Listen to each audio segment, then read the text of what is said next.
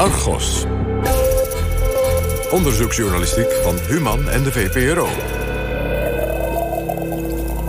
Tessel Blok. Goedemiddag, welkom bij Argos. Ze zitten in talkshows en geven tekst en uitleg bij de ingewikkelde kwesties van deze tijd. Of het nu gaat om de coronabestrijding, de stikstofcrisis of bijvoorbeeld de toenemende invloed van extreem rechts. Wetenschappers die voor duiding zorgen. Zij hebben er uiteindelijk voor doorgeleerd. Maar lang niet iedereen zit daarop te wachten. Sterker nog, ook academici krijgen in toenemende mate te maken met zware bedreigingen als zij zich publiekelijk uitspreken. Hoe kan de wetenschappelijke wereld zich verdedigen? Daar gaan we het straks uitvoerig over hebben, zo tegen half drie. Maar eerst dit. Door al het coronanieuws hoorde je er de laatste tijd weinig over het Nederlandse stikstofprobleem. U weet wel, de reden waarom de bouw van nieuwe woningen plotseling stopte en woedende boeren op hun trekkers naar Den Haag afreisden. Maar wie denkt dat die problemen ondertussen stilletjes zijn opgelost, die heeft het mis. Luister maar naar wat milieuactivist Johan Vollenbroek daarover te zeggen had bij onze collega's van Pointer. Het komt er dus op neer dat we op een stikstofinfarct afkoersen. Een stikstofinfarct? Infarct, ja. Uh, net als we in mei 2019 hebben gehad. Dat in één keer alles stil ligt. De bouw ligt stil, dat ligt stil, dat ligt stil. Want dat, u gaat dat proberen stil te leggen? Nee, wij gaan dat niet proberen stil te leggen. Maar dit is een consequentie van het beleid van dit kabinet in de afgelopen anderhalf jaar. Want je moet niet vergeten, de uitspraak van de uh, Raad van State in de paszaak was in mei 2019. Ja, het oude stikstofbeleid. Ja. ja, en we hebben nog steeds in 2021 nog steeds geen uitvoeringsprogramma hoe we het gaan oplossen.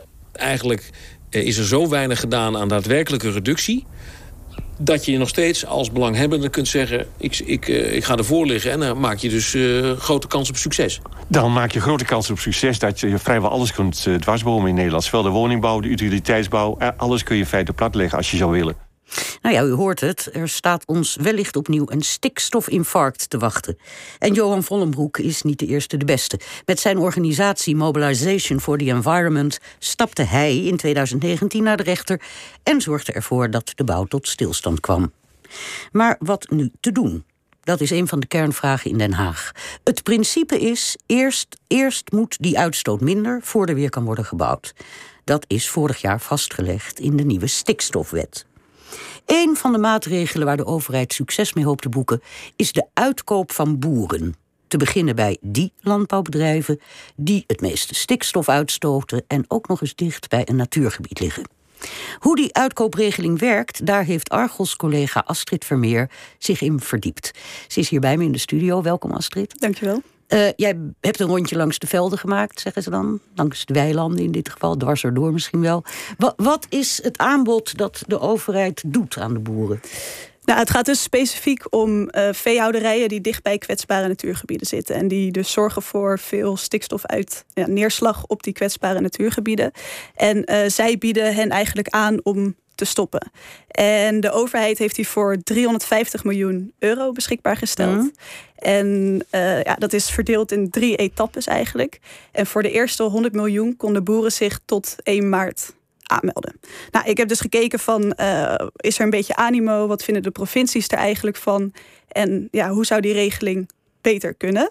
Loopt het via de provincie? Het loopt via de provincies, inderdaad. Ja, dus het Rijk heeft het geld beschikbaar gesteld. Maar de provincies bepalen. Die voeren het uiteindelijk uit. Mhm. Ja.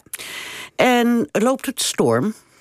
Ja, nou, er zijn dus momenteel ongeveer 180 aanmeldingen. En om het in een beetje in perspectief te kunnen zetten, er zijn 790 uh, boerenbedrijven die in aanmerking komen voor deze regeling. Geen storm, maar een zuchtje zou ik zeggen. Ja, en dan komt er ook nog eens bij kijken dat van die 180 uh, niet iedereen in aanmerking komt. Dus dat niet iedereen daadwerkelijk voldoet aan de eisen die worden gesteld. Um, en wanneer ik de provincies vroeg wat zij van die regeling vonden, kreeg ik eigenlijk een paar dingen terug. De ene provincie zegt, nou, het is een goede regeling en we vinden dat er genoeg animo is. Maar andere provincies zien niet echt hel in die regeling. Want? Ja, dat is eigenlijk een algemeen kritiekpunt. Dat is een soort beroepsverbod dat boeren krijgen als zij meedoen. Een beroepsverbod? Ja. ja. Dat, dat roept afgrijzelijke beelden niet op, gezellig. hoor. Nee. nee. nee wat, houdt, wat, nee, wat houdt het in? Nou, dat houdt eigenlijk in dat zij een stoppersverklaring tekenen.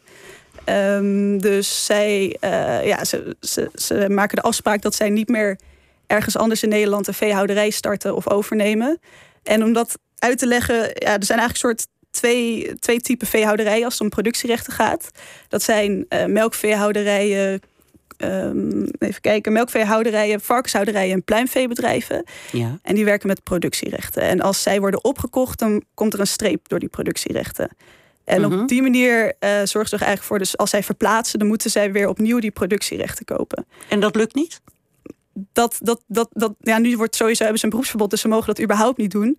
Uh, maar dat zorgt er dus voor dat aan het eind van de streep dat er uh, minder stikstof uitgestoten wordt. In ja, ja, dat, ja, waar het allemaal om te doen is. Precies. Dat lijkt me op zich ook wel uh, een voorwaarde. Ja, inderdaad. Maar er is ook een type bedrijf, dat zijn, die hebben dus geen productierechten. Dus als zij uh, worden opgekocht, dan kunnen ze eigenlijk gewoon ergens anders in Nederland gewoon weer verder.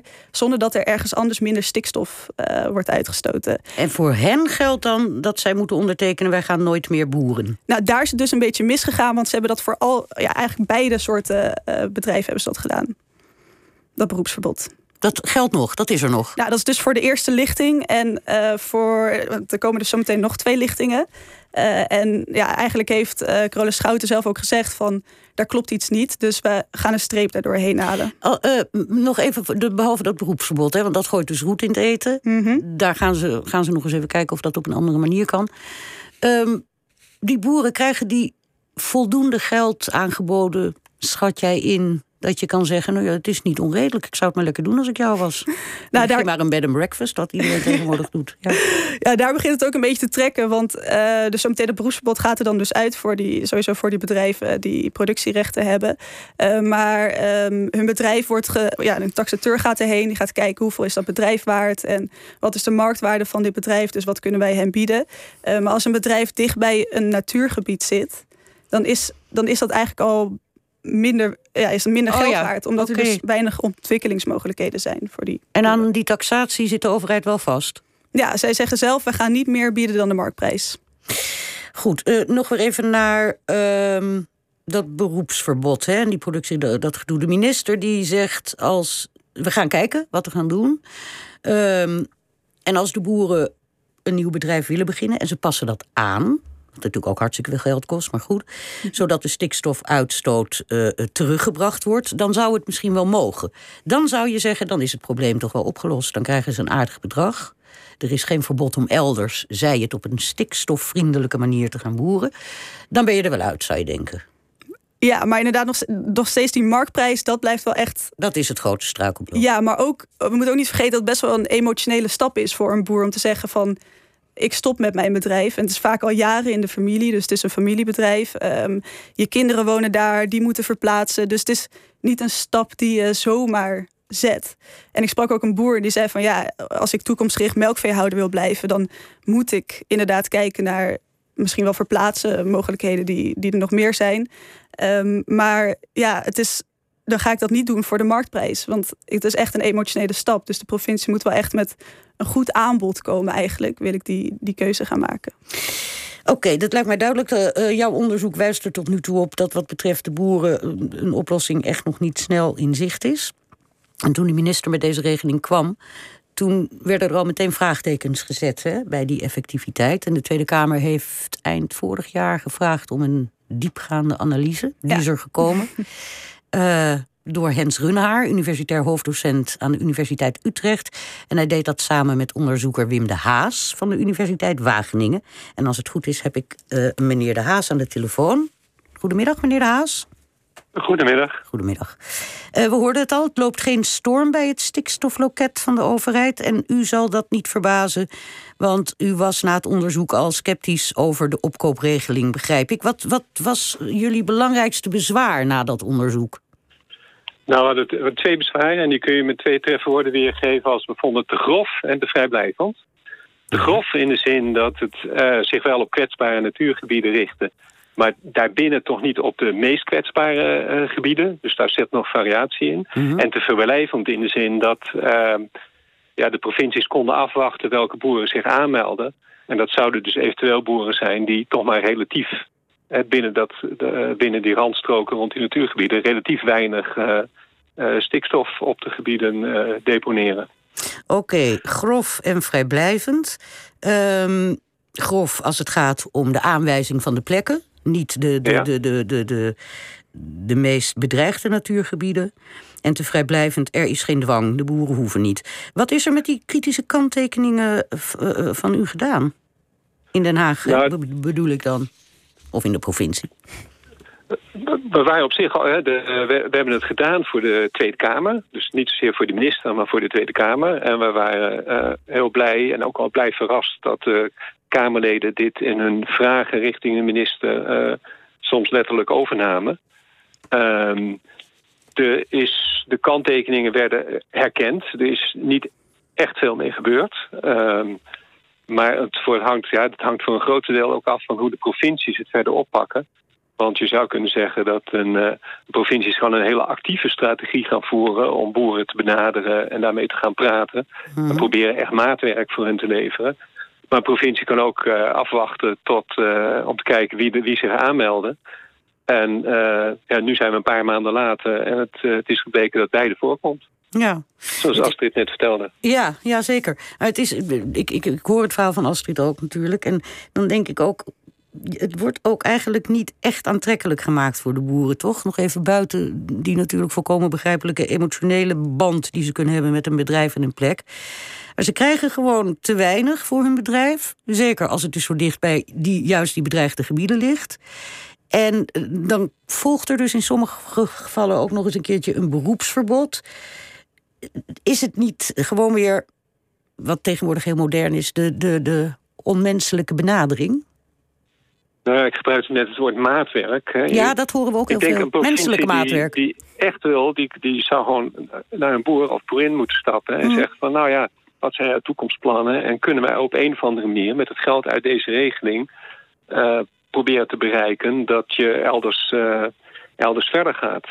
Maar dan is inderdaad uh, dat zogenaamde beroepsverbod... wat ik ook een rotwoord vind, is wel wel lastig, omdat je zou kunnen zeggen... Het, de regeling wordt mogelijk effectiever als iemand dicht bij de natuurgebieden kan stoppen... en elders een landbouwbedrijf op, overneemt wat al alle rechten heeft. Dus dan worden er geen mhm. rechten toegevoegd... maar dan worden gewoon rechten overgenomen op een uh, minder kwetsbare plek. Ja, want als je die boeren echt uh, weg wil hebben... Hè, en, en dat wil iedereen, want dat stikstofprobleem... dat, dat moet opgelost, dat, die uitstoot moet omlaag dan kan je twee dingen doen, lijkt mij. Gewoon meer geld geven. Want u zei net, ja, het geld dat in deze regeling zit... maar misschien moet er wel meer geld tegenover staan. En moet er meer perspectief geboden worden. En anders, het is vreselijk om het voor te moeten stellen... maar toch dwang. Liever koekjes worden niet meer gebakken. Ja, dus dat is inderdaad... Dat zijn de opties. Dus er zijn misschien nog, nog verdergaande opties. In het verleden hadden we een... Eh, een uh, zogenaamde ruilverkavelingen die werden gebruikt voor het verhogen van de efficiëntie in de landbouw. Maar er waren ook, waren ook vormen van ruilverkavelingen gericht op, uh, op het voorkomen van de effecten van uh, infrastructurele werken. Mm -hmm. En misschien zouden we zo'n instrument weer eens van stal moeten halen, maar nu om te gebruiken voor het inrichten van bufferzones rond natuurgebieden. Ja. Dus dat is weer een, een heel ander soort oplossing, meer op het niveau van gebieden. En daarnaast ja, ik, ik vind de, de financiële vergoeding die in de regeling staat... komt op mij heel redelijk over. Oké. Dus om, nou, eh, ja, ja, iedereen heeft op een gegeven moment zijn prijs natuurlijk... maar om maar steeds nog meer en nog meer en nog meer te gaan bieden... dan... Uh, dat, dat, dat, dat, lost niet, geld lost niet altijd wat op, dat is natuurlijk ook zo. Nee. Uh, de minister gaat deze zomer, als ze er dan nog zit tenminste... of anders haar opvolger kijken... Uh, uh, wat de regeling uh, tot nu toe heeft opgebracht... en wat eraan veranderd kan worden. Behalve de suggestie die u net al deed... Hè, die met die verkaveling te maken heeft... heeft u nog een... Mm, ja, laat ik zeggen, een moedig, maar vooral een zinvol advies voor haar of voor haar opvolger? Nou, ik denk het, het meest zinvolle ehm, en dat zei Johan Vollebrecht net ook in het interview wat ik hoorde... van laten we gewoon onverminderd vasthouden aan de doelstellingen. Dus dat is altijd stap één. Ten tweede, zo'n regeling uh, voor die bufferzones... dat kan uh, heel goed bijdragen. En, maar ten derde zou ik zeggen, laat de minister zich dan inzetten... om de provincies wat actiever te krijgen... zodat die ja, een, een actieve strategie in die gebieden gaan voeren... en niet gaan zitten afwachten tot mensen zich uh, melden voor die regeling. Okay. En dan komt het gewoon neer op uh, ja, het gesprek tussen mensen en er, ervoor zorgen dat de mensen van de provincie Mhm. boeren ook zien mee te krijgen. Goed, zinvol advies lijkt mij. Kijken wat ermee gebeurt. Altijd spannend in Den Haag. Wij gaan hier ongetwijfeld nog op terugkomen. Heel hartelijk bedankt, Wim de Haas, onderzoeker aan de Universiteit Wageningen. Astrid, collega, ook bedankt. En eh graaf verder, zou ik zeggen. Zeker. En voor wie het allemaal nog eens rustig wil nalezen, hè, hoe dat stikstofprobleem doorwerkt in het landbouwbeleid, dat kan op